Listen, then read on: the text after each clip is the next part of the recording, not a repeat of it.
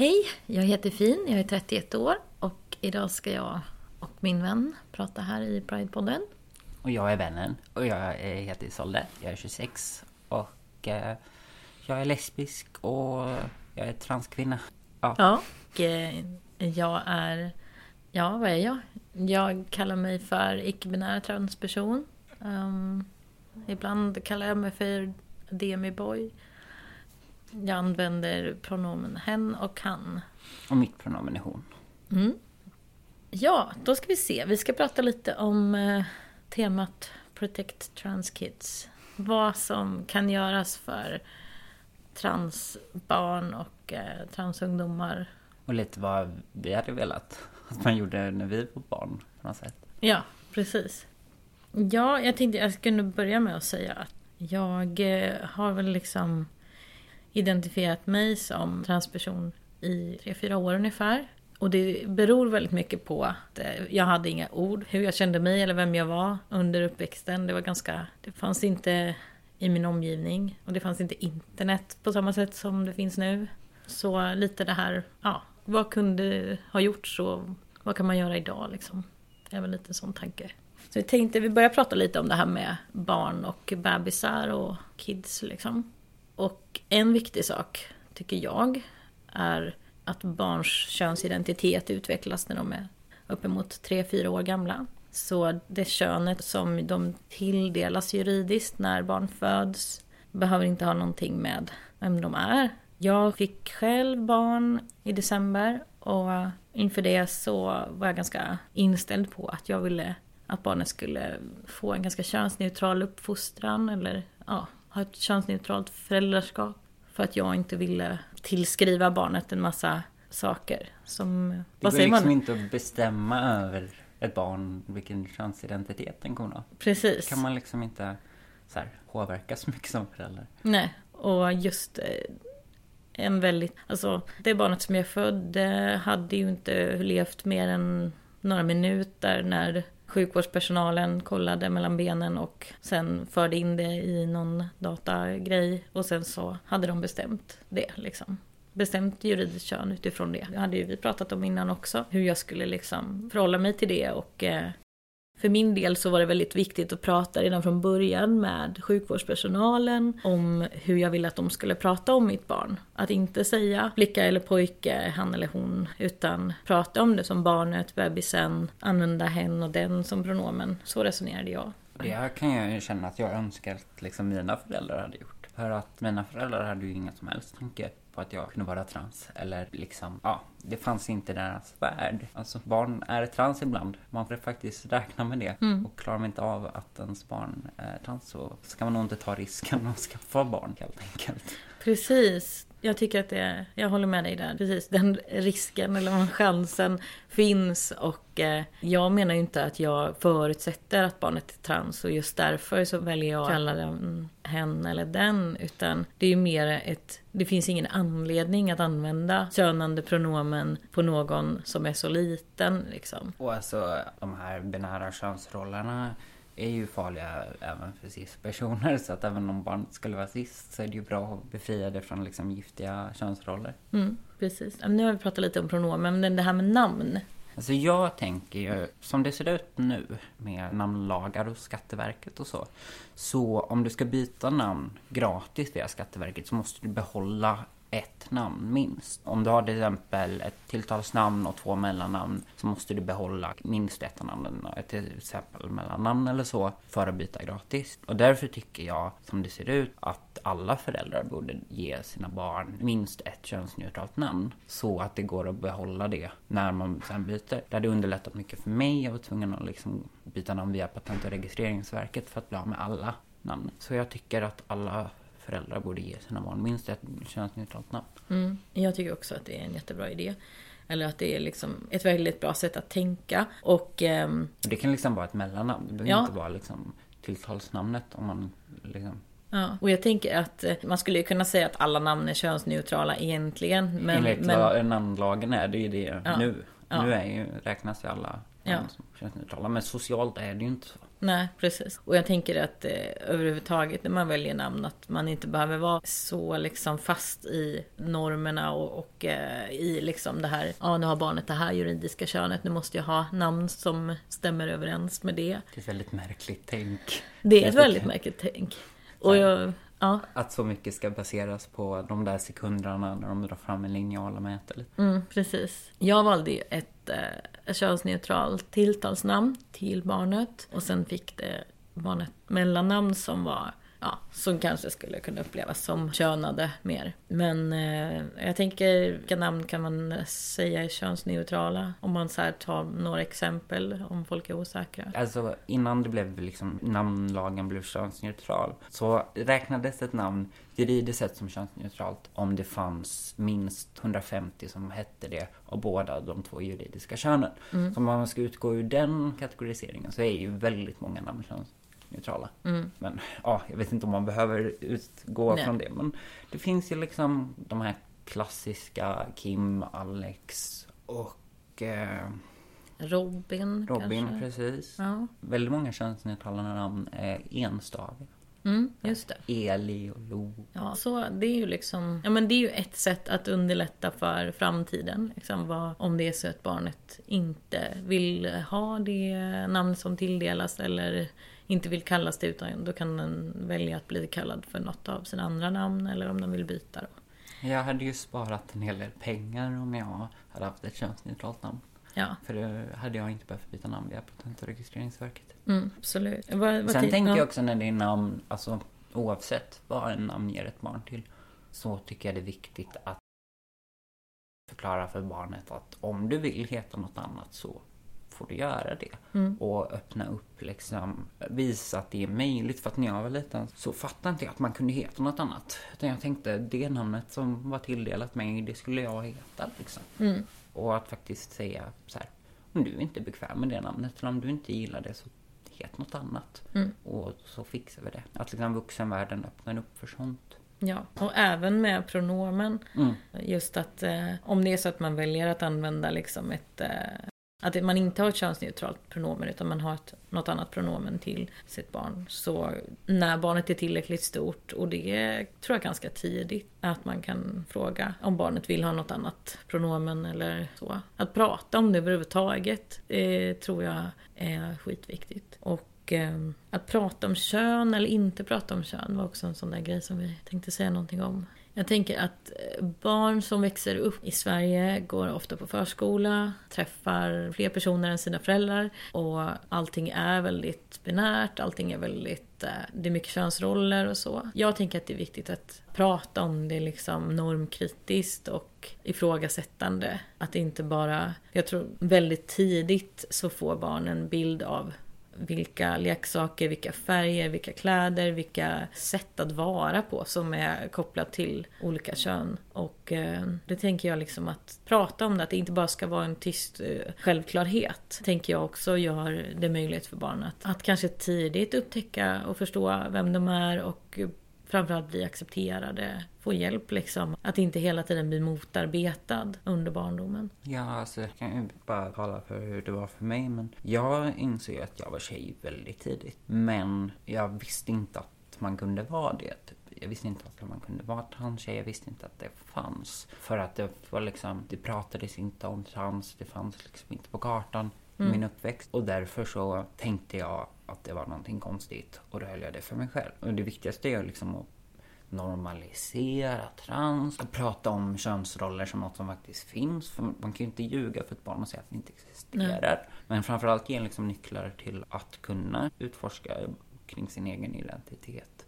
Istället för att, liksom, så som jag upplevde det i min uppväxt, att man fick en låda och så skulle man Hålla va- sig i hålla sig inom den. Liksom. Ja. Och det är inget utrymme för liksom, normer på något sätt. Mm, nej, precis. Sen växte jag också upp i så här högkyrklig, så här väldigt konservativ miljö. Men Mm. man gör sitt barn en otjänst om man eh, tvingar in det i könsroller. Liksom. Ja, precis. Och jag tänker också ett sätt att eh, motverka det är ju också genom att låta barnet få olika förebilder, alltså representation av personer av olika kön, olika könsidentiteter. Att, eh, alltså att hela liksom spektrat liksom att möta de människor men också vad man väljer att läsa för böcker, vad man väljer att visa för filmer för barnet eller tv-program, barnprogram där könsnormer och, och cisnormer ifrågasätts. Det finns ju väldigt mycket eh, som man kan välja liksom, eller det finns ju mycket man kan välja bort kan man ju börja med. Men jag tänker, men också när man läser böcker med barnen kanske, eller ser filmer eller barnprogram med barnen. Att också prata om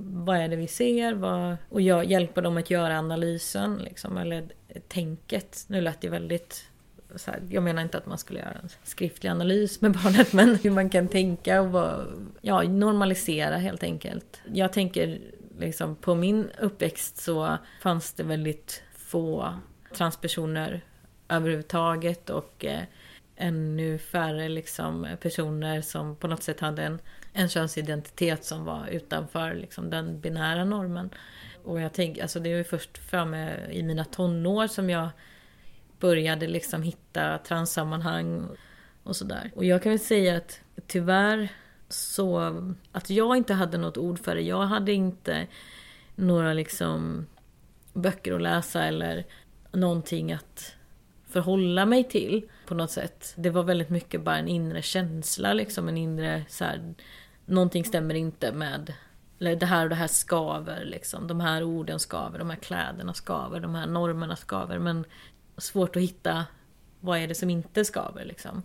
Och varför skaver det? Och varför skaver det? Ja, precis.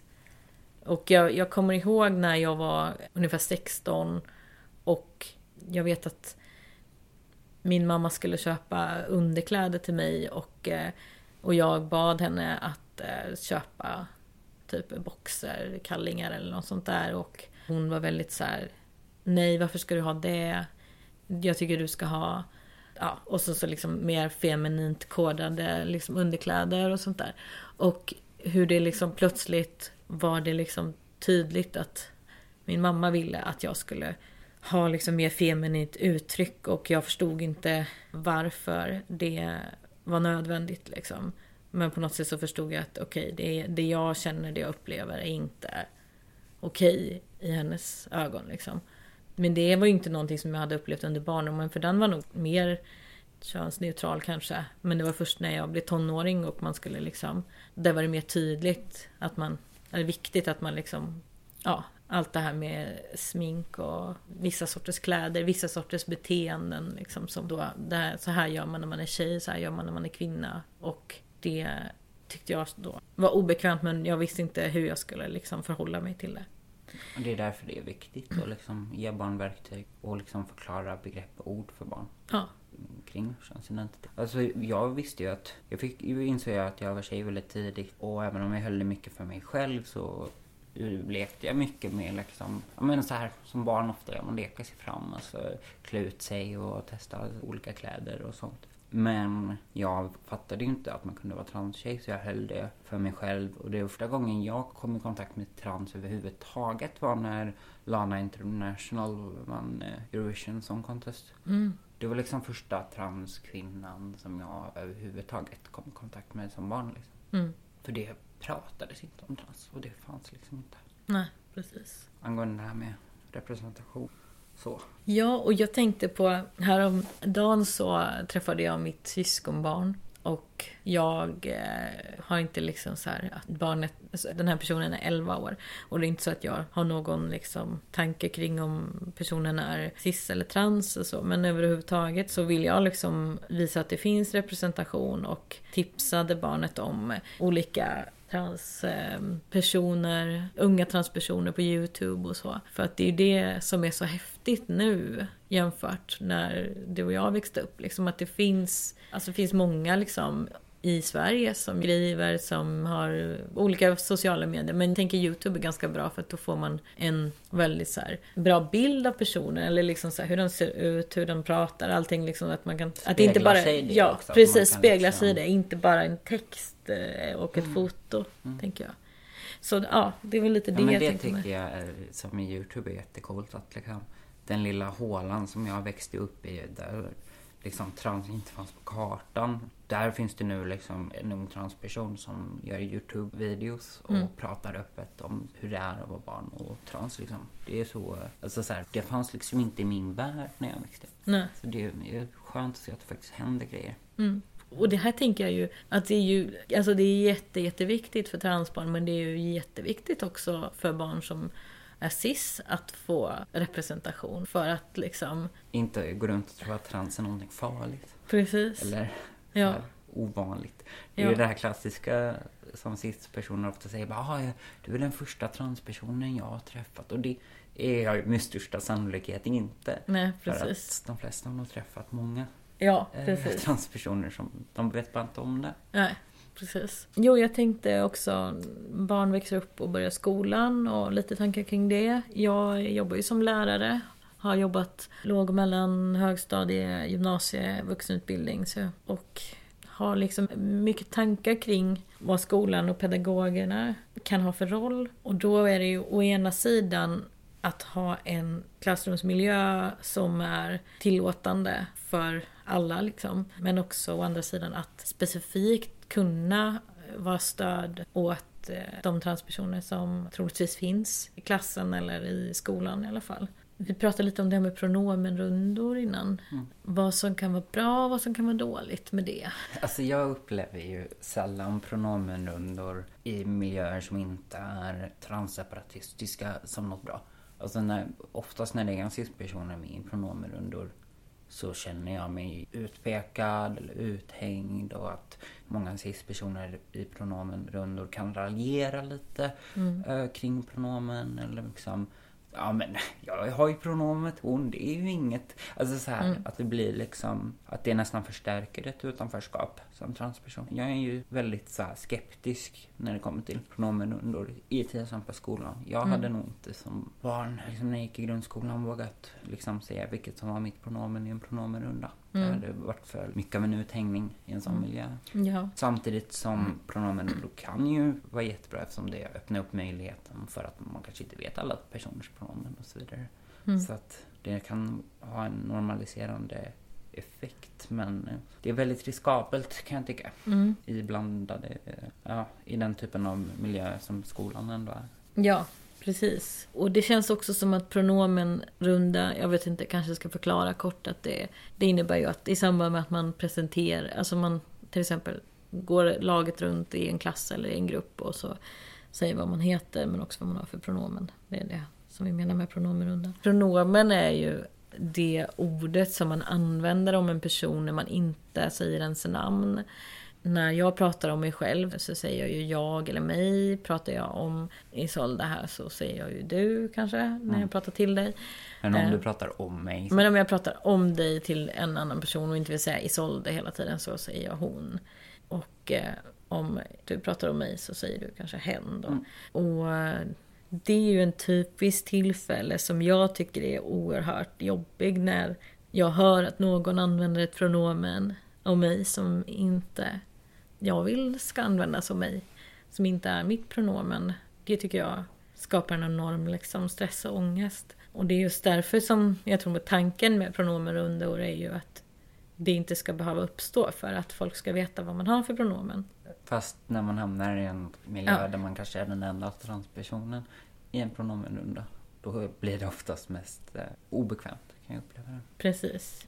Så då funderar jag lite på hur kan man prata om pronomen, ta upp pronomen utan att man blir tvungen att outa sig eller ja. Och då... mm, Alltså när jag som pluggat eh, de senaste åren så har jag ju dratt undan läraren innan första lektionen så på komvux och så. Och bara, ah, mitt pronomen är hon. Jag vill att du respekterar det liksom. Mm. Men det vet inte jag om jag hade varit bekväm att göra liksom när jag gick i grundskolan. Nej. Ehm, Nej, jag tänker att om det nu är så här, lärare eller blivande lärare som lyssnar på det här. Att eh, ett sätt är ju att läraren pratar med varje elev enskilt. Som man faktiskt har skyldighet att göra. Man kan inte bara prata med hela klassen samtidigt hela tiden. Nej, men, och ganska tidigt när man får en grupp eller om man har en grupp att man passar på och frågar när man har ett enskilt samtal på något sätt. Inte typ utvecklingssamtal ihop med föräldrar tänker jag inte på utan alltså man har fem minuter liksom i före eller efter en lektion kanske. Och kan ta upp det då. Men jag tänker att... Det som är viktigt då tycker jag är att man eh, tar det med alla barn. Ja. Eller alla elever. Eh, att det inte blir så här Åh, det här barnet verkar, eh, eller den här eleven verkar normbrytande. Nu ska jag prata med den om det här med pronomen. Precis. tar det med alla i så fall. För då, dels så, man kan inte veta vilka som är trans. Nej. Det går inte att se på en person. Men också så att man inte pekar ut folk. För det så kan jag ofta uppleva det.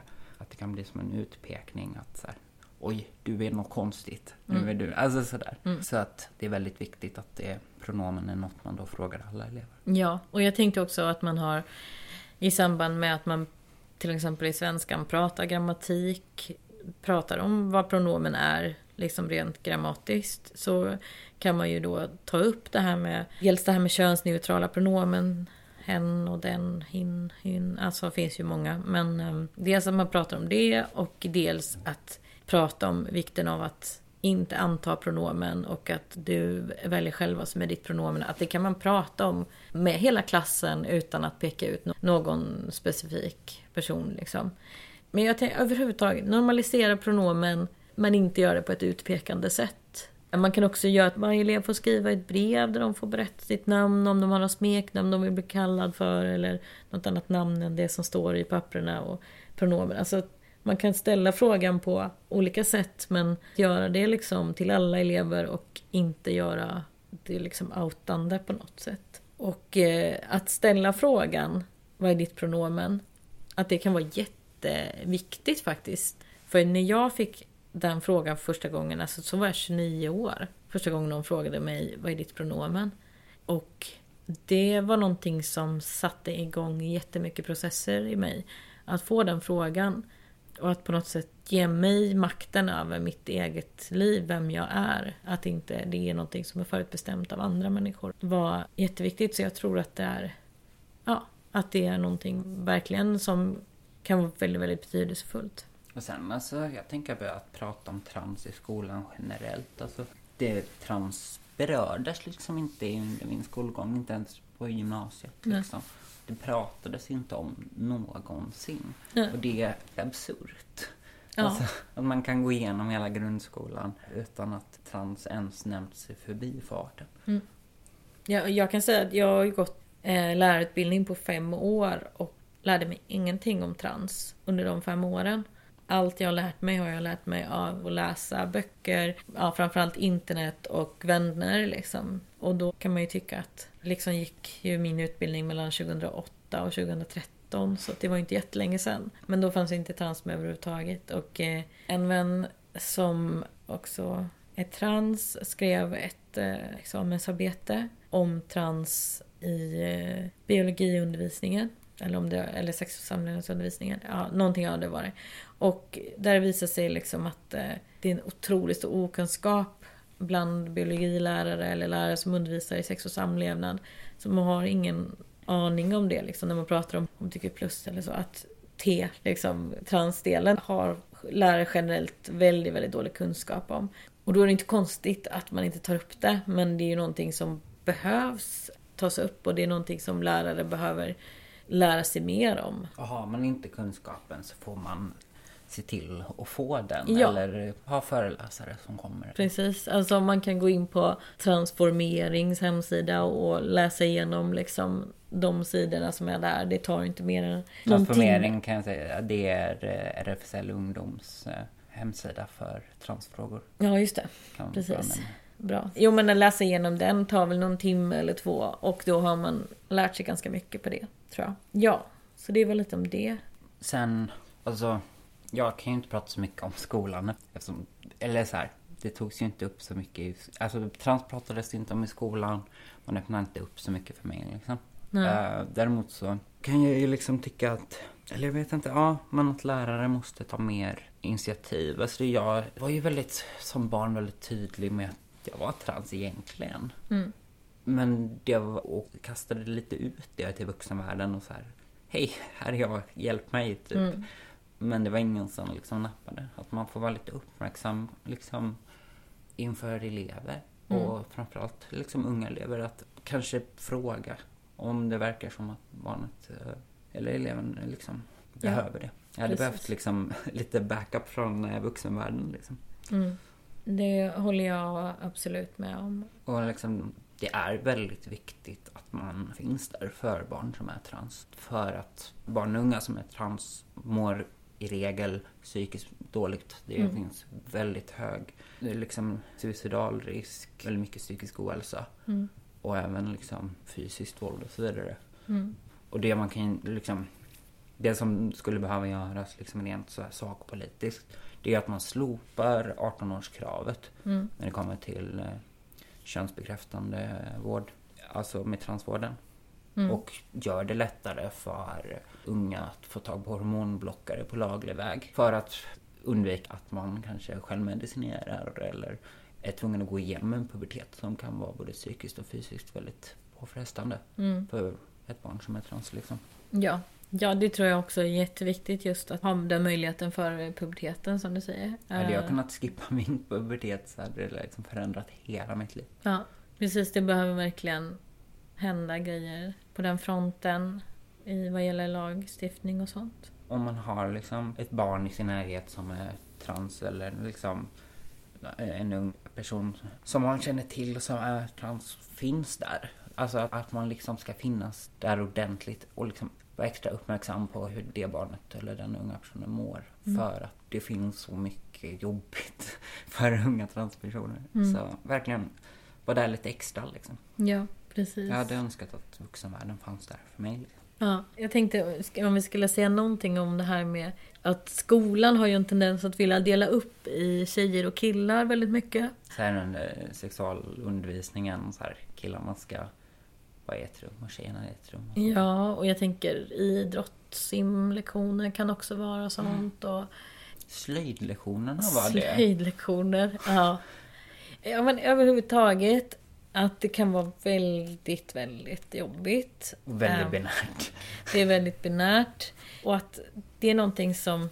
Alltså det som vi nog tänker främst är det absolut värsta är ju alltså det här med omklädningsrum och... Eh, Så här att- duschsalar ja, utan bås. precis. Att, att tvingas att klä av sig och duscha tillsammans med de personerna som har samma juridiska kön. Alltså att det kan vara, eller jag, jag tror att det är en så himla lätt sak att åtgärda med till exempel duschbås. Men också att eh, skapa det här, alltså den här möjligheten till att man faktiskt inte ska behöva Alltså att, att det inte ska vara en jättestor grej liksom.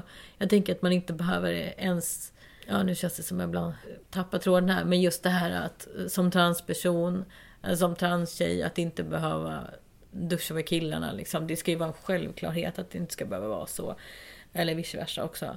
Jag var ju aldrig med på gympalektionerna just för att det var så läskigt att byta om i killarnas omklädningsrum liksom. Mm. Som liten transtjej. Ja, precis. Då var jag sjuk och hade olika ont i fötterna och allt möjligt Ja. för att slippa gympalektioner. Ja, Och det gör ju liksom att jag tänker att liksom även cis-elever kanske undviker att vara med på gympan på grund av liksom omklädningsrumssituationer och duschrum och sådär. ja, Så att det är verkligen bra för alla elever om det sköts på ett bättre sätt. Och till med till exempel bås och så. mm, precis. Ja, Var det lite det? det var lite det vi hade att säga. Att det finns jättemycket att göra på väldigt många nivåer. Liksom. Något sista som jag vill ha sagt det är väl att så här, lyssna på transpersoner omkring dig. Anta inte saker utan fråga och lyssna och ta till dig. Mm. Eh, vare sig du är cis eller trans så lyssna på transpersoner och liksom finns där. Ja, om man inte vet att man har några transpersoner i sin omgivning, gå in på Youtube. Det finns så mycket videos där folk förklarar precis alla de där sakerna som du går och undrar. Och eh, jag tycker absolut, lyssna på transpersoner, visa lite vanlig vett och respekt. Fråga inte frågor som du inte hade frågat till eh, random eh, cis-person. Mycket saker kan vara väldigt, väldigt jobbigt. Läs lite på, det finns jättemycket att titta på internet. Det finns jättemycket, det finns liksom en hel del böcker som har givits ut. Kolla där innan du använder den eh, transpersonen du råkar känna som, eh, Alibi. som, upp, ja, eller som uppslagsverk Ja. eller så här, så. Ja, Och skydda transkids helt enkelt. yes. Tips Freja Lindberg. eh, på Youtube. Victoria Harrison. Det är de två jag tänker på på svenska. På engelska så tänker jag på um, Out of this binary. Också en bra Youtube. Eh, Kaeli Norell också. Böcker så tänker jag på I mitt namn. Som är en bok som handlar mycket om trans. Det finns... Eh, Jag vill tipsa om Julia Serranos böcker. mm, Framför allt Whipping Girl. Mm. Om man vill fördjupa sig mer i transfeminism och så. mm, yes. Ja. Många bibliotek har ju en, eh, en liksom en särskild lista eller en särskild hylla där man kan kolla också. Så om man pallar gå till bibblan så kan man gå dit och se lite vad de har. Kan också tipsa om bokförlaget Bombat. Som eh, ger ut barnböcker eh, alltså kring trans och så. Mm, jättebra. Och även så här. Ja, deras barnböcker brukar vara könsneutrala och sådär. Mm. Det finns en roman också som heter Jag har ingen historia, jag har ett liv. Som handlar om en transkille. Det finns dokumentärer. Det finns en dokumentär som jag tycker är bra också som heter En vanlig fucking människa. Mm. Ja, det var lite tips. Tack för att vi fick vara med i Pridepodden. Och babbla på. Ja, Tack för det. tack. Hej då. Hej då!